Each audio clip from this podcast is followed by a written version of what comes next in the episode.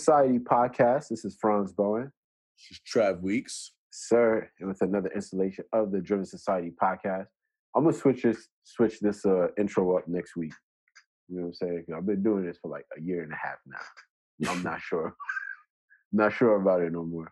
But we do have another dope guest in the building, a family member. He's actually the reason Travis and I know each other. Um, now wow. that I think about it, it's crazy. Uh, he is the CEO of Light Rock Holdings and the co-founder of Flume Internet, Mr. Brandon Gibson. Woo! What's going on, fellas? Happy to be here. So far, so good, man. Happy to have you. Uh, this this is like a full circle moment for us because um, we definitely met uh, in college. We had, I think we had like Western Civ. So I seen this gentleman um, pull off in a in a brand new um, spanking M35. I was like, yo, what do you do? like, it's like I do real estate. It's like you should get your license and you know we should work together and stuff. And I was like, shoot. And two weeks, I, I got my. He said that right away. Well, yeah, I, I guess we because we had been cool for a little while, and then okay. it was just something. But just to give the the abridged version, and um, but yeah, like uh, two weeks, I got my license. Then I uh, started working at Century Twenty One, and then I met Travis one day, and then we've been cool ever since. Which is crazy. It was like I think uh, like ten years ago now. Ten plus. more. Us, yeah. yeah. My context is uh, I remember um, this is why Brandon is, is such a visionary. I remember uh, was about 10 plus years ago and I wanted to go into real estate because I always wanted to be rich, right? I know real estate was the yeah. way it was my first like um I guess you could say passion or this industry that I knew for sure I wanted to be in. And I was doing um I didn't go to I didn't finish college in Jersey, but I just knew that um I was just good at like working at um finance jobs. I was in banking. I was always was good at having a good job. And then um, I think I had one call with Brandon. He's like, "Get your license and come to the city, like straight like that." and I'm like, "Really?" Da-da-da. He was like, "Yo, if you're really serious about it, get your license and hit me up."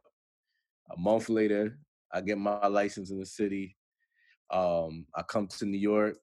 Um, my life completely changed. If I didn't come to New York, I wouldn't be, or I wouldn't have gone through this crazy journey that um I've gone through. Wouldn't have met Franz. I wouldn't have probably done half the stuff that um I'm doing now. So you know, definitely grateful for for Brandon being the one to like just you know push me and you. You know what I'm saying to like just get busy. You know what I mean? Like get to it. Like he was the youngest dude I think I seen just getting to it. Like getting right. to it. No, he doesn't. Legally, anyway. That is different.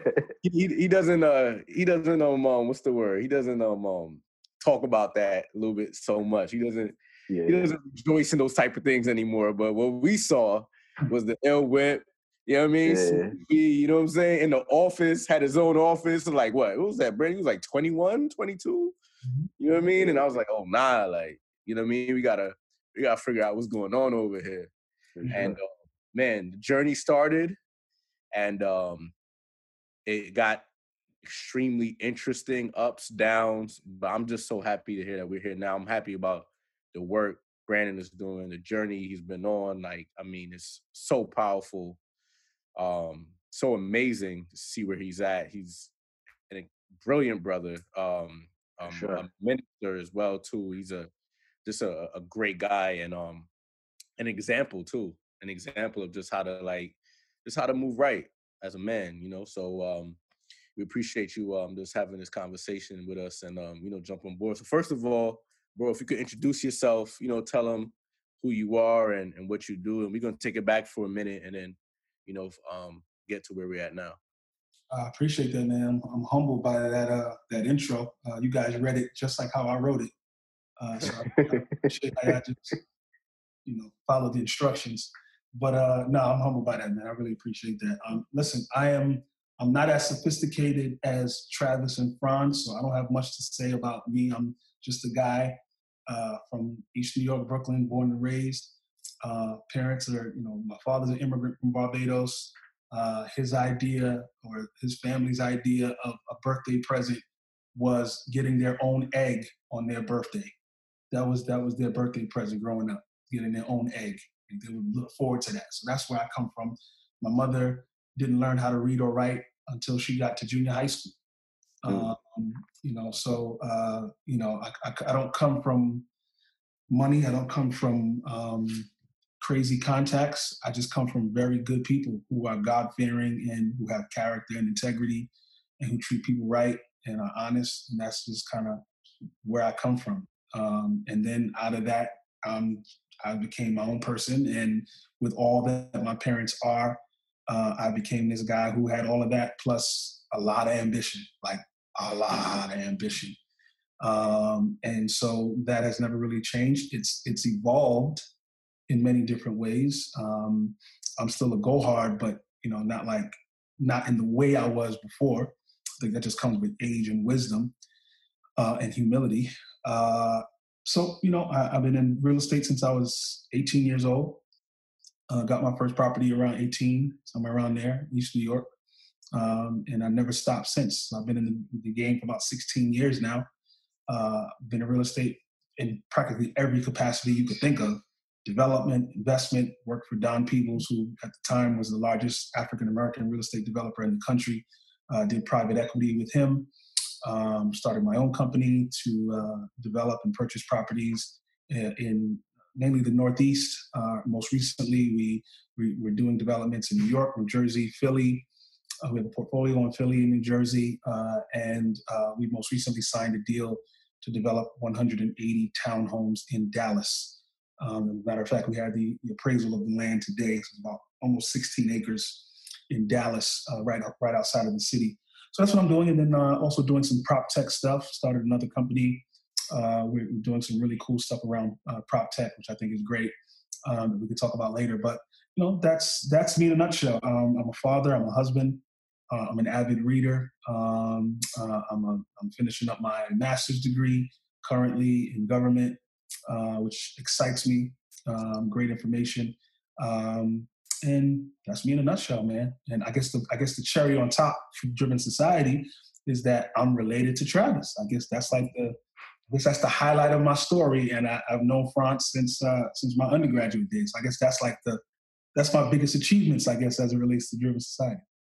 Yeah, absolutely. I, I, I, just realized that I didn't even mention that. Like, yeah, this is my god brother, y'all, cousin, family. Like, they actually our parents grew up with each other. Um, Barbados, you already know. Um, Alicia, uh, my sister. Um, so yeah, it's, uh, it's that's why we we're just extra happy to have Brandon on. And it's gonna be a free flowing, free, free flowing conversation. Be so yeah, yeah. Those, are the best kind. Those are the best kind of conversation.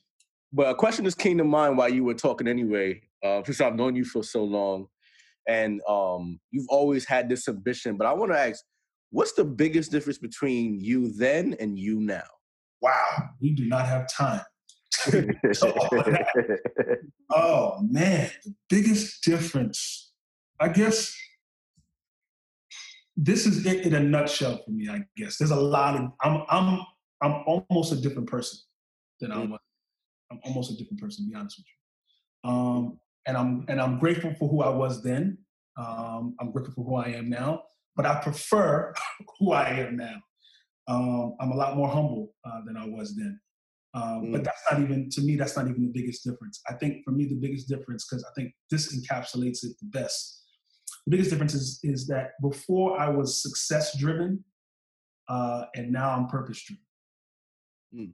And so, you know, still ambitious, still all of that, but the biggest thing for me is I no longer chase success at all.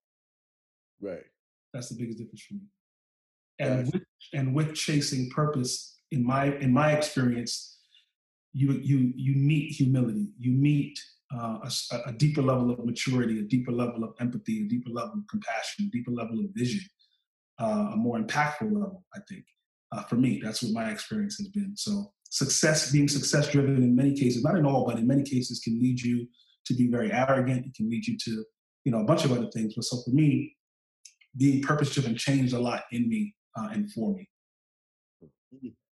Absolutely. Um, and we'll get to that too, like the the, the role that ego plays in in in life and and even in, in a man's life, right? Like um I read this book, um by uh, I believe it's Ryan Holiday. Ego is the enemy. That, that yeah, read that.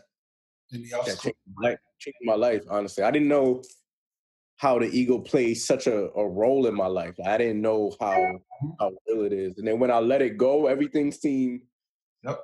easier. And for me, my process was like the only thing that really like shakes me up a little bit about me me now is that I'm not that competitive like that no more. And I and I, sometimes I look at it like is that a bad thing, but I just feel that urge. I can relate. I can relate. I just want my peace, and I'm like I'm happy with my peace and my love, but I don't feel that. And I, sometimes I look at people who I know are competitive and driven. I'm like, Yeah. wow, like it's so interesting. Like I don't feel like that anymore. Like, you know what I mean? I've, I've done the work.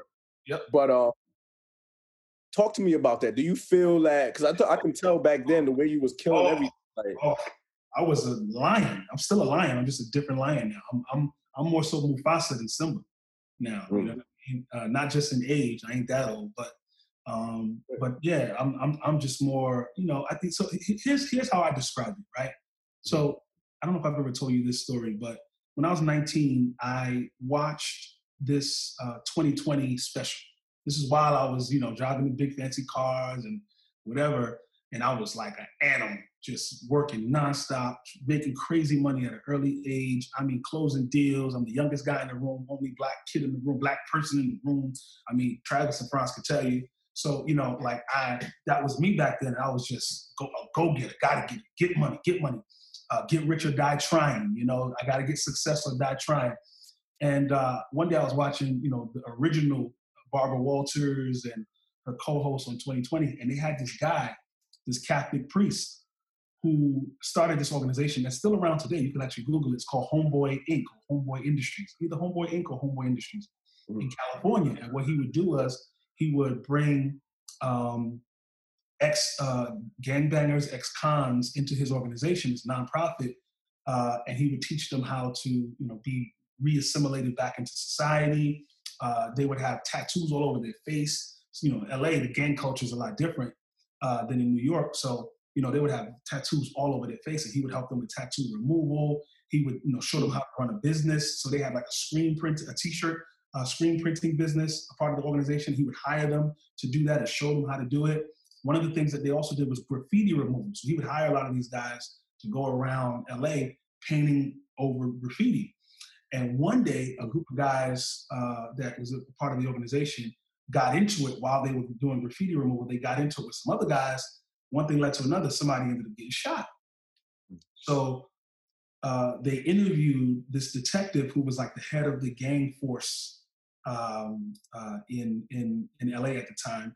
And he was basically investigating this case. And the reporter asked him, listen, what do you think about Homeboy Inc? What do you think about them? He was like, I think it's a failure. It's not successful. It's a front for more illegal activity. They should shut it down. These people are criminals. They don't deserve another chance.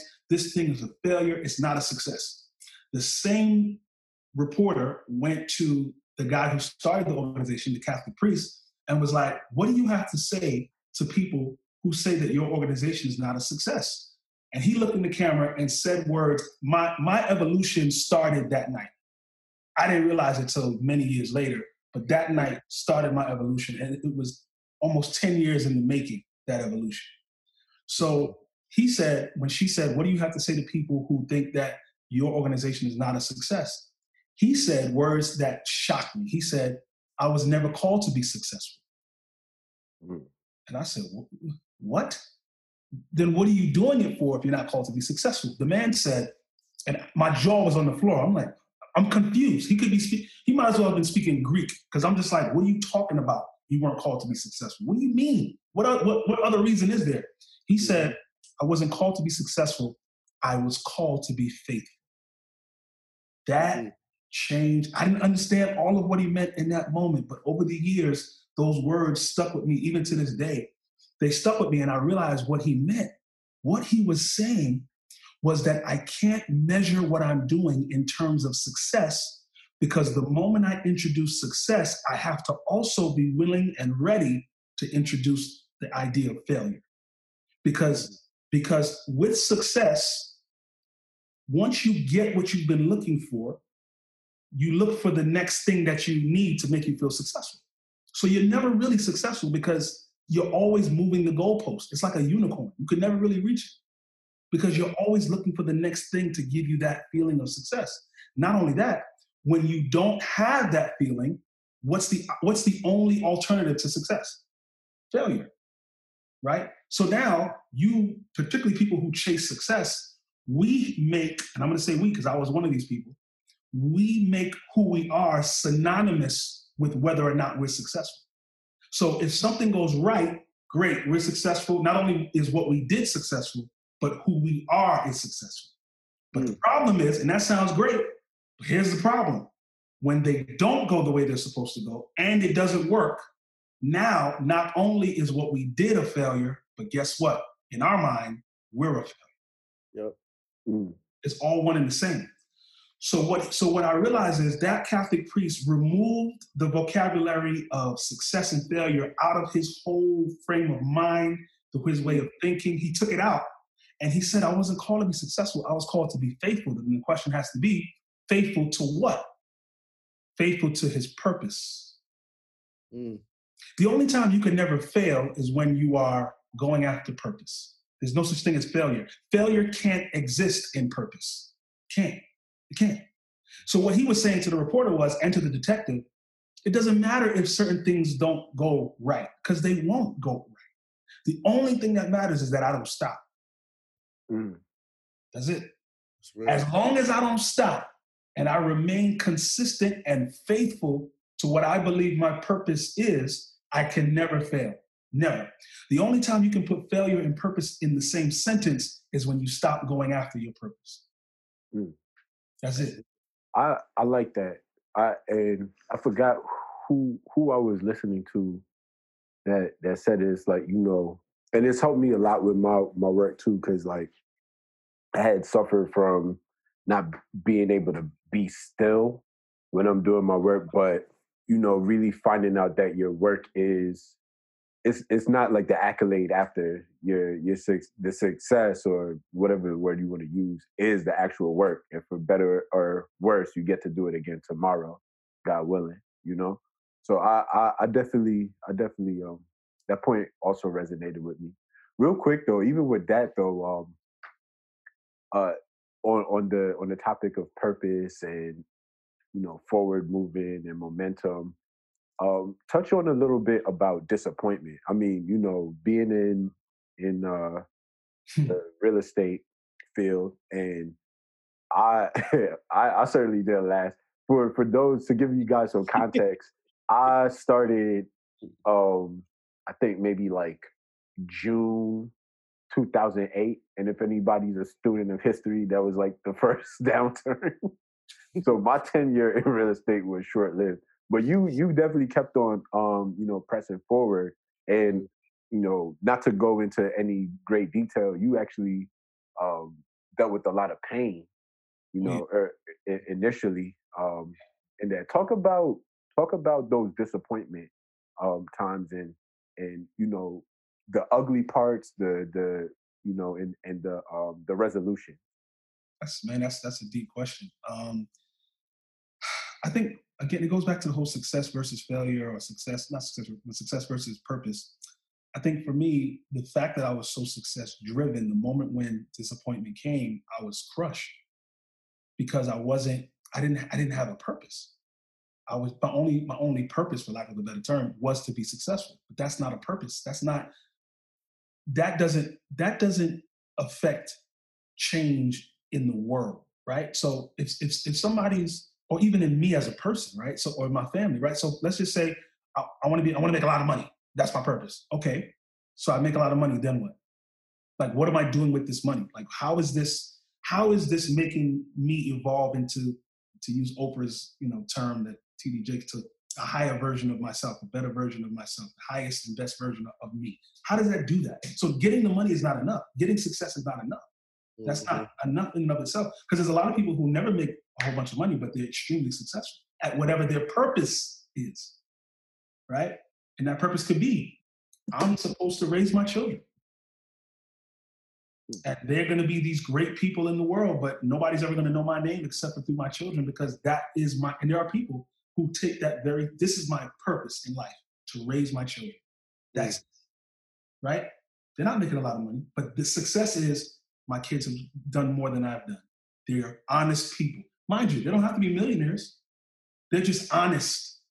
They're just hmm. good parents themselves. They're just hard workers. They're they went to school. Like it could just be, and that's successful, right? That's because it's purpose. It's not rooted in success. It's rooted in purpose, right? So I think the problem is the problem for me was that I couldn't handle disappointment because once I realized that success wasn't in within my reach anymore, now I'm a failure, and now I don't know who I am anymore, right? So I guess the thing is that I go into every situation knowing that something can and most likely will go wrong. Now I'm that way, yeah. right? Something will probably go wrong. When and if it does, it doesn't, it's not an existential crisis that I'm in now. It's not, oh my God, who am I? Or what am I? It's not that anymore. It's, okay, this happened. What do we need to do? All right, all right. It is what it is. I, re- I, I remove what's going on around me and I don't make it synonymous with what's going on inside Mm. You know what I'm saying? And I think that's the so that's what I didn't know how to do at first. My faith taught me how to do that, uh, yep. and, and and how to maintain that. Not only do it, but to maintain it. Um, so now for me, you know, it was it was really just figuring out who I really was and what my purpose was. Right. What's that? Mm-hmm. What's that journey? Because you know, a lot of these are, um, they're they're personal terms, but they might be vague to the listener, right? Sure. So could you give us kind of like any um, like on the ground examples of what that kind of self work looked like for you, Indy?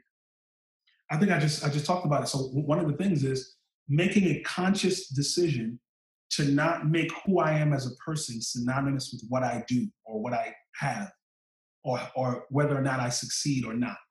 I cannot make it. I can't make those two connected. They have to be separate because they are separate. They are separate. I am not my failures and I'm not my successes either. Mm. We only want to, Adam Smith, the uh, writer of Wealth of Nations, I have my issues with Adam Smith from a colonialist perspective and from a capitalist perspective, but um, he's one of the founding fathers of modern day capitalism. Uh, prior to him, he, he lived in a very mercantilist society where England only had colonies so they could have people to sell their goods to and create goods for them. So it was all about you know, keeping everything in the pot for Britain, right? But he, he they were vertically integrated, right? He, uh, for lack of a better term, uh, he realized we're leaving a lot of money on the table by not, you know, trading with other countries and not, you know, opening up our markets, opening up, you know, the country and our colonies to other other countries, right? So anyway, he wrote Wealth of Nations, and he said something profound. He said, you know, countries parade their riches but conceal their poverty.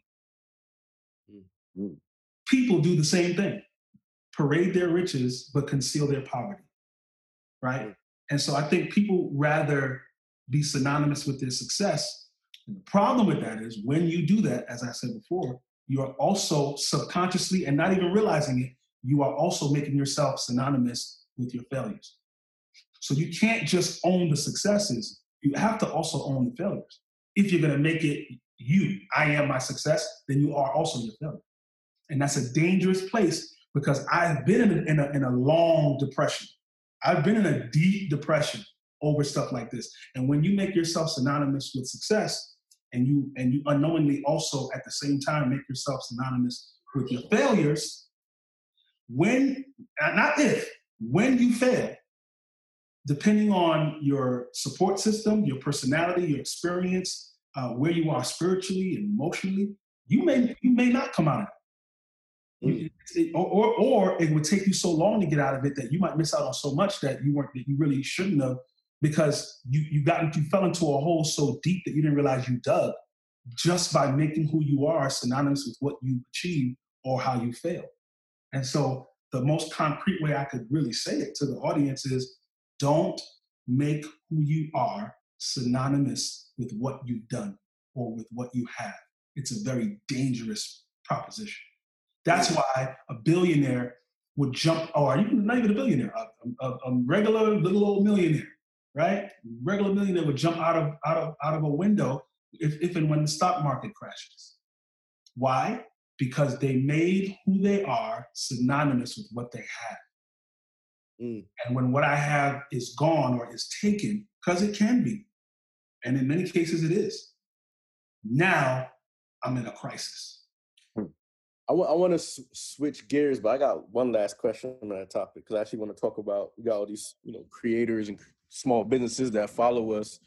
Um, but my last uh um um yeah my last question on on this topic is um that's so hard to do. Like I call like the because you know we, we, we all like fall victim of the I call the I call the world the matrix, right? Like social media, I call all that shit the matrix. And once I got to a certain level of doing things, and I got to like you know see what was behind the curtain, I naturally like wanted to be more low key. Like I enjoy being low key. You know what I mean? Um, how what is the how do you do that? How do you not become? How do you not become your successes or your fails when everybody is judging judging by that? I'm talking Yeah. about from your mom, your dad, your sister, your brother, your girl, your man, whoever. Everybody is looking at it like you know. Even like you go places. The second question of like, hey, um, who are you? Is what you do. You So do. how do you unplug? Uh-huh. How do you unplug from that? You know what I mean? Well, how or how how does one or how you Yeah. suggest the things that's worked for you? powerful question, man. It's you're right. That's a it's a very hard thing to do, especially for creatives, entrepreneurs. Although I'm in real estate uh, primarily, you know, I do a lot of other creative things. You know, uh, you from you know, I write. You know, I'm working on two movies. I, you know, there's there's really a lot of things that I do outside of just you know typical boring you know sort of numbers on the spreadsheet. Um, and I'm also you know I was a musician, so I'm really I'm a weird guy. I'm not just you know one thing, but um, it's a very hard thing to do because. And here's why it's so hard. Here's one of the reasons why it's so hard, especially for creatives, because you're so passionate about what you do, Mhm. and what you do comes out of who you are. Mm. Here's the thing. I was just telling somebody the other day. They they uh, they they're in real estate, um, not our persuasion, not not uh, part of our our tribe, one of our lighter skinned brothers. Uh, and he's in real estate, makes a lot of money. He, he makes, you know, 900 million bucks a year. One of my old partners, you know, makes a lot of money, but is miserable, right? So I'm like, bro, what do you really want to do with your life? If money, money isn't an issue for you, but let's say you never had to worry about money even before you started making all this money, what would you have done with your life? And he said, um, I always wanted to be an actor. And I was like, I was shocked. He was like, I, I was trying to be an actor. I'm like, you want to be an actor? He's like, yeah. I was like, so why don't you do it? He goes, I, I don't know. I just, I mean, I'm not gonna. Who's gonna like? If I'm not gonna be on a big play, I'm not gonna be in a movie. I said, whoa, whoa, whoa, whoa, stop. This is the problem with creatives, right? With with many of us. I said to him, you don't ever have to win an Oscar. You don't ever have to see your name on the Hollywood Walk of Fame. You just have to get it out of you. That is the success in purpose. We're worried as creatives about where the stuff lands.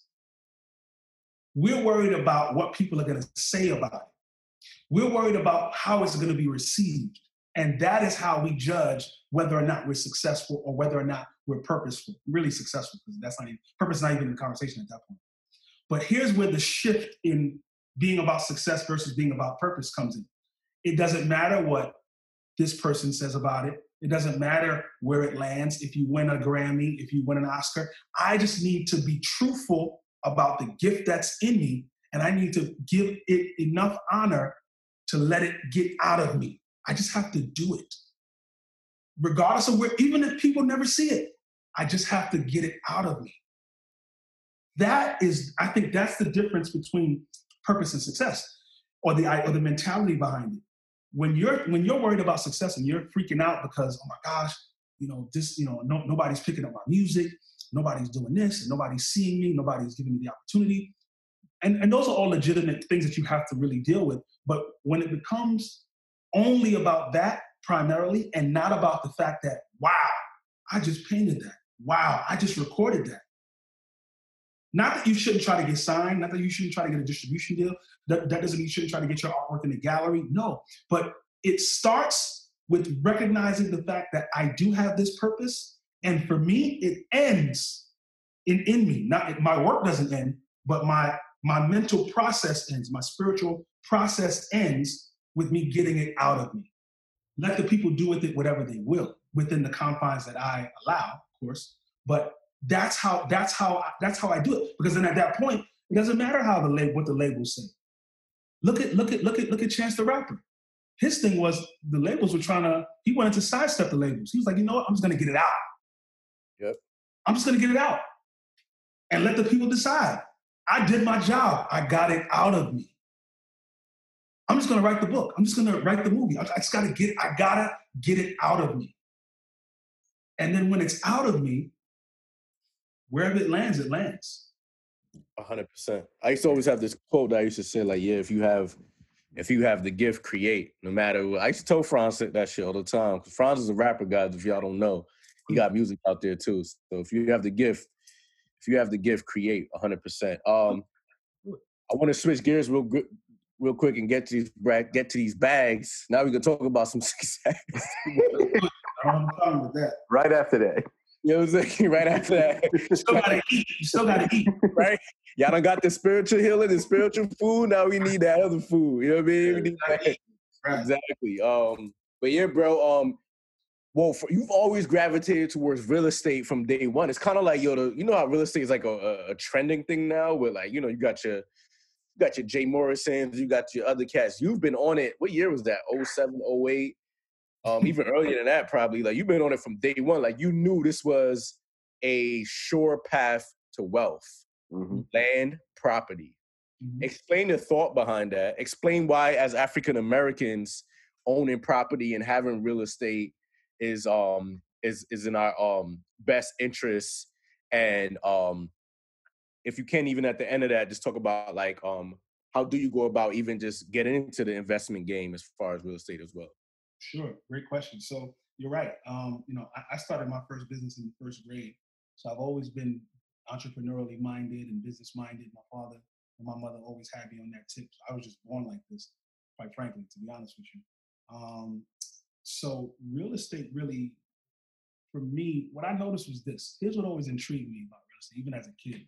I, I come from Eastern New York, Brooklyn. Those of you who don't know what that is or where that is, just think about any hood in the country that's like a legit hood. That's East New York, Brooklyn. Like you know, you, you don't want to be out past a certain time. You don't want to walk down certain blocks. You got to know people in order to come to that neighborhood. If you don't know nobody from that neighborhood, good luck. Especially if you come in after hours. That's where I come from. Um, and what I noticed was a lot of like a lot of the you know the drug dealers that I knew growing up, and a lot of like the gangbangers that I knew as a kid. I noticed that you know they would kill each other over territory, over land, over like space, right? And after all that drama would go down, the cops would come, the landlord or whoever was there who owned the property would sweep them off, and then they would be gone. They would go to jail whatever. And I was like, wait a minute. It just clicked for me as a kid. I was like, so you don't own any of this, but yet you're willing to kill for it. And it's not even yours. You just made yourself believe you have some entitlement to it because psychologically you need to feel as a man that you have some kind of control over your surroundings. But in reality, you don't because you don't own it. And at that age, I learned at a very early age that whoever owns the land makes the rules. Mm. It's that simple. If you don't own the land, you don't make the rules. I saw friends get evicted. I saw friends, you know, get thrown out of their apartments. I'm like, but don't you look? And then I read, oh, they don't own it. Now, that's a very plain sort of uh, understanding of it, but let's ratchet it up a little bit. If you don't own the community, then you can't decide definitively what comes in or what doesn't come in to that community. You can't decide what type of schools you get. You don't decide what type of hospitals, the quality of hospitals. You don't decide what businesses can come and what businesses can't because you don't own. You don't own. When you own, I can say, you know what? No, no, I don't want these types of businesses in my community. When you own, because you pay taxes on what you own, you now have a, a much more powerful voice with the politicians, and you can decide what those dollars, those tax dollars go towards when you own. when you don't own, you don't make the rules. It's that simple. I always tell people, I hate to hear people tell me, oh, I just, want, you know, we need a seat at the table. No, I don't need a seat at your table. I'm going to get my own spot with my own table, and I'll invite to the table who I want at the table. Mm-hmm. Period. And that's and that's how that's how I function, right? But in but in order to do that, you have to have an ownership mentality, right? I don't want I don't want to be invited to your table. I'm going to invite you, or maybe not, to my table. Sorry. So that's how I look at it, right? So I, I think it, it's it's imperative that black and brown people own uh, for the creation of generational wealth. The number one way of, of generating wealth in this country has always been in real estate. That's just what it's been. 80% of, of, of all wealth in this country has come through inheritance and not just inheritance of money, mainly inheritance of right. real estate. Mm.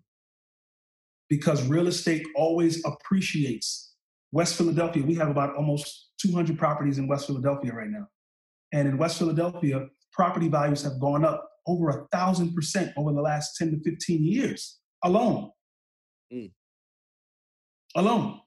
So that value appreciation, if you own 15 years ago and you just held on to that property, if you paid whatever you paid for it, it's worth now a thousand percent more than what you paid for it 10, 15 years ago.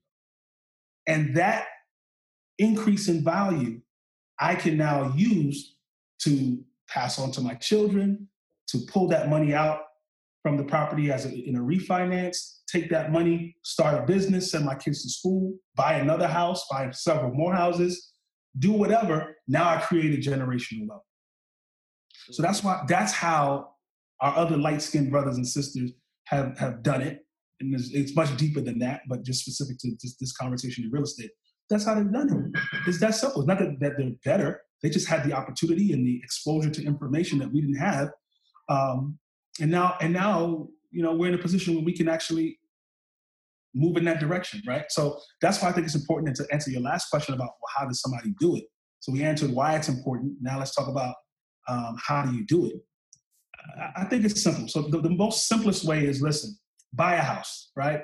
If you you have to, you need three things. You need to show income, you need to show good credit, and good credit means literally right now, like literally over 620, 630. So not amazing credit, but these fair credit, right? Yep. And then lastly, some money in the bank. That has some savings. If you have those three things, you can get approved for a loan and buy a house. Now, Brandon, what kind of house should I buy? Where should I buy it? You ask good questions. You should buy a house in an area where you either currently live or you have family or people that you trust or have really good relationships with. Uh, that if you don't live there, it's easy for you to get to it, or you have people that you really, really trust that are really, really responsible. I don't really like relying on other people for this type of stuff. So I would really say if this is your first property ever, get something that you can get to or you live in. Do not buy a single family. Do not buy a condo or a co-op. Don't do it. Why, Brandon? You ask good questions. The reason why you shouldn't do it is because if you have a single family, single family means there's only one unit in that house. Only one family can live in that house. There's only, you know, one kitchen, two bathrooms, possibly three or four bedrooms, whatever, in a basement. that's it, right? Get a multifamily. You should get a multifamily if it's your first property because you can, if you have at least a, a, a, property that has two apartments in it or two units in it, you can live in one and rent out the other one. I don't want to be a landlord. I hear you. I hear you through Zoom. I hear you through the podcast. I hear you. You don't want to be a landlord. Well, guess what?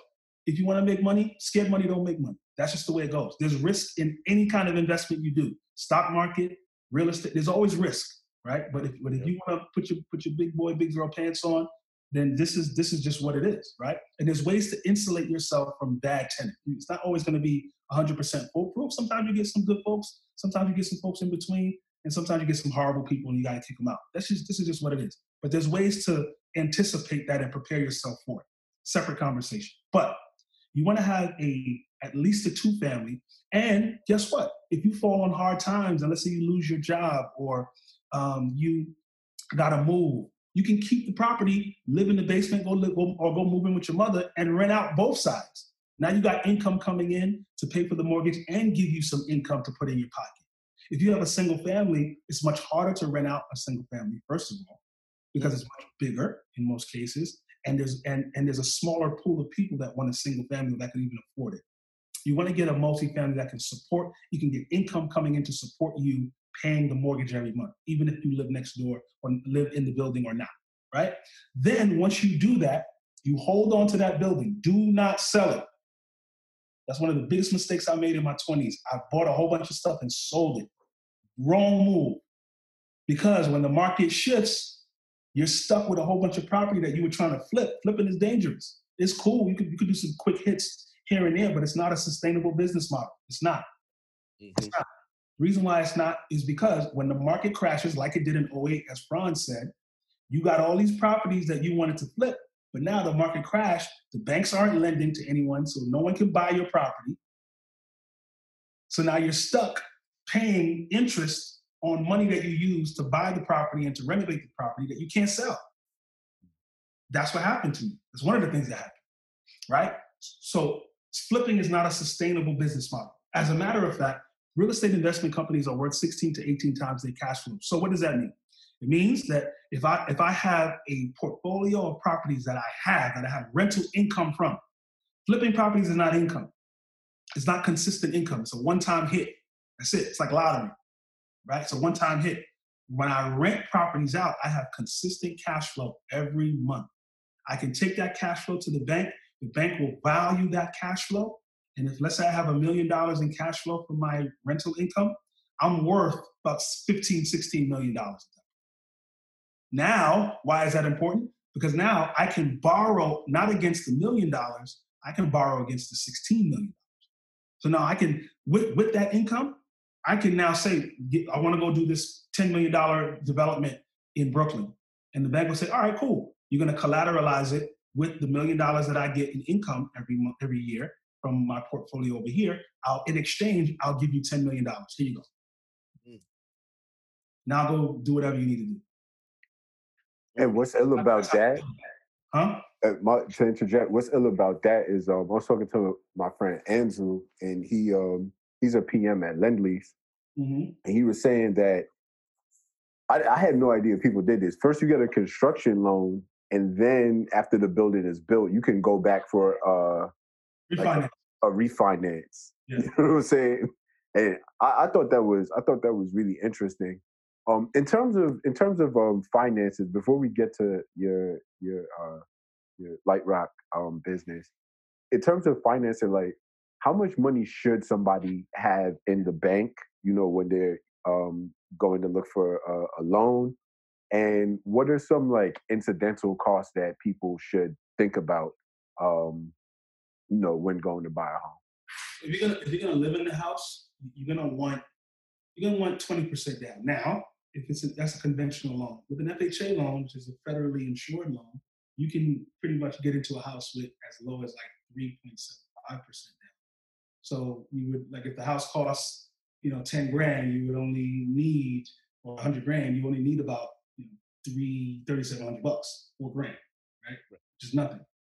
Um, so, you know, but the problem is you, you get a higher priced uh, loan, which means that you, your monthly payments are going to be higher because it's a federally insured loan, and you have to pay more. I'm not going to talk about what the terms are, but you got to pay more basically because it's, it's a federally insured loan. When you have when you put 20% down, your your monthly payment is going to be much lower than it would have been if you only put 3.75% down, right? So if you put up, if you put more money up and it's not an FHA loan, you get lower monthly payment. The trade-off there is it's easier to get an FHA loan. The standards aren't as high. So if you really want to get into something, you can still do the FHA loan as long as you know that the property can support and your income can support those monthly payments. Um, if it's if it's a property you're not going to live in and it's going to be an investment property that needs work, you got to you know rehab it and put work into it. Typically, you you go about that two different ways. There's there's a regular is what's called a 203k loan. A 203k loan is a loan that you get to buy it and to renovate it, right?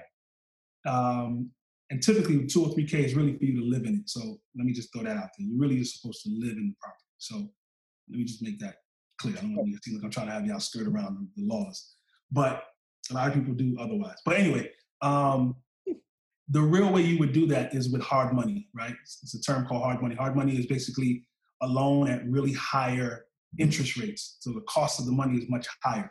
So whereas with a regular loan from a bank, from a Chase Bank to buy a property, you're going to pay four or five percent interest. With a hard money loan, you're paying 10, 11, 12 percent interest plus you know points. Points is like you know like a fee, right? On top of that, right? So, but those loans are for you to buy it, renovate it real quick, and get get out of that loan, refinance that loan once you renovate it. So you still need to show that those same three things: income, credit, and some money in the bank to get the hard money loan too. Uh, it's a little different, but that's kind of how that goes. So with the hard money loan, you got to actually put up. Now you got to put up a little more than just. It depends on who you go to. Some people they'll still you only need twenty percent. Uh, if you haven't been doing it for long, this is your first time, you might have to put up more. But there's a ton of hard money companies out there that you can Google and talk to them to see what rate they can give you. Gotcha. Also, when it comes to investments, um, let's say, especially in a market like New York, I mean, it's a little difficult, especially for investments. I mean, like, I think the cheapest you probably get like is a half a mil. But like, how, what what are your thoughts on um, investing out of town, out of state? Let's say if you you have some family in ATL or family one, and they, you know, there's a the prices are way lower down there, and you're able to invest and and um, maybe maybe it is a single family and you can get it rented real quick. Um, what are your thoughts on that? Should people stay away from investing out of their own state or a little bit further down the way? But if it's a good deal, it's a good deal. I, I think it's a good question. So I'm, I'm already, I've already moved out of state and doing stuff out of state. So I am not against it. But the difference between me and you know somebody who's just starting is that I have a whole infrastructure around what I'm doing. So it's a whole business. So we have a whole office in Philadelphia. We have a whole team in Philadelphia that's on payroll. That's that's you know rehabbing these things, managing the tenants. I mean, finding properties, all of that. So we have a whole infrastructure. So I don't need to be in these other places, right?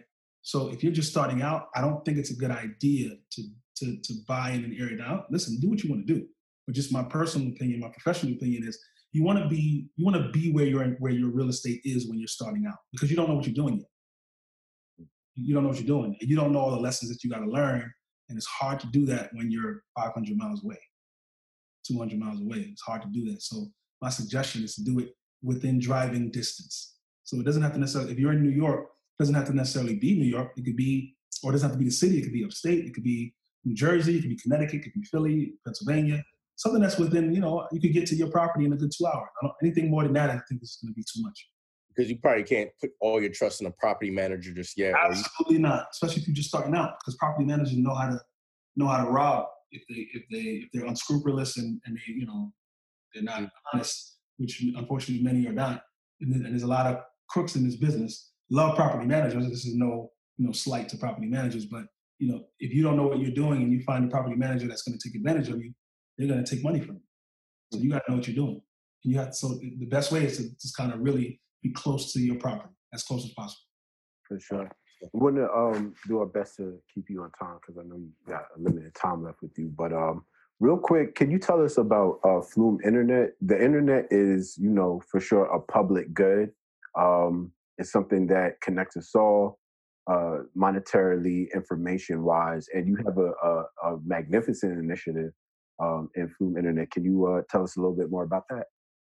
Yeah, man. So uh, you know we've uh, we've seen the the dependence on internet explode. It's always been big, obviously, um, and only increasing. But uh, this you know COVID took it to a whole other level where you know people are even more dependent on it because they're home and they got to keep the kids you know remote with remote learning you got to keep them occupied you, you're trying to do work or trying to look for a job you're online, everybody's streaming. So you need not just reliable internet, you need affordable internet. And what we realize is that a lot of folks in um, New York, a lot of folks all over, whether you're uh, you know a high income earner or you are unemployed and you live in, in public housing, um, you know, you're paying a lot for the internet, and a lot of times, particularly in public housing, you're getting you're paying a lot for internet that you, that's not really reliable. Uh, and so we saw that and we decided to, to do this. I've been dibbling and dabbling in this for the last two years and decided to, to, to really launch um, recently. And um, we, we, we were able to secure uh, a few government contracts to provide uh, wireless internet service to um, a lot of families uh, here in New York who a lot of them have to go to McDonald's to get internet service for their kids to you know do their schoolwork or for them to do any kind of work at all because you know their building just doesn't have good internet. Um, and so or they can't afford it right? So we've been able to create a, a system and a product that allows us to provide that internet to everybody really but especially to uh, folks who and really fast lightning and it's lightning fast internet that really you would only find in really luxury buildings. We're able to provide that same kind of level of service uh, for nothing really to be honest with you very very low cost. Uh, and that's what we're doing. And uh, there's a lot of opportunity in it to help a lot of people and for it to be very very profitable. So really excited about it. Yeah that's amazing. Amazing. You know what, what i love um, hearing about these type of businesses too because you know we're in the culture marketing spaces so you know a lot of it you know is you know millennials is, is, is sexy the type of things or whatnot and I love hearing about these different type of businesses because they just mean that you know they just equate to to this long term wealth. Like we our last podcast we had um, um this lady who um is very successful who for the last 20 years running her own insurance company. And she deals with a lot of high net worth um, clients and individuals and she talked about her journey and that. And i love to see more of our people. And she was talking about how one of her clients like is a is a rug owner he owns um, a rug company, and you know he's traveled the world and built wealth off of this. And I just love to hear about these different businesses that I think just people of color, like our communities, need to be tapped into because it's just so much money out there, not in just what we what we used to hearing, especially with hip hop that has such a great influence. There's so much money in all these different type of industries, and um, somebody like you who's able to do it all, like from the creative side to business side, um, that's a very uh, a very unique skill set, man. So yeah, we're happy to have you on the podcast, brother, for you sharing our knowledge. I know this is gonna get a lot of hits. Um, um and yeah, I think I'm good on the questions. How about you, Frank? Uh, just one last question. So we ask all of our guests this: um, What drives you? I think I answered that in the first. yeah, yeah, it did. Well, give us a give us a nice soundbite, man. A nice soundbite. Say a nice sign off. Because um, only Pastor Gibson can. Oh boy. Uh, we didn't even talk about me being there. You just you just threw me out there. Um, yeah, man. Um, purpose drives me, man. I just want to die empty. That's it. I just want to die empty. I want to. I don't want to leave here. My father says, you know, the, the richest place on on the planet is the graveyard. Um, and I, and I, I, didn't understand why he would say that till I grew up. I used to think he, I, th- I used to think he, what he meant was people bury their loved ones with jewelry, so it's rich. That's what I thought. And then as I got older, I realized what he meant. Um, there's so much untapped potential that's buried six feet under. Mm. Um, and so I don't want to make the graveyard any richer than it already is. And when my time is up, I want to be able to, when I breathe my last breath, that last breath is literally all I've got left is that last breath. I'm leaving it all here. I'm not taking it with me. Mm. Uh, I want to leave it all here. And so I just want to get it out of me. I hear that. I hear that there you have it. I love so I learned I learned so much from this brother. That story you told too about the faithful, I actually did remember that story. And I remember when you told me in your kitchen years ago, and it stayed stayed with me. And I shared that story with with other people too as well. It definitely helped shape my decisions around my purpose um, multiple times. So yeah, I appreciate that, B. Appreciate you having coming on the podcast, brother. My pleasure, man. I love you guys. I'm proud of what you're doing, and uh, keep going, man. Love it.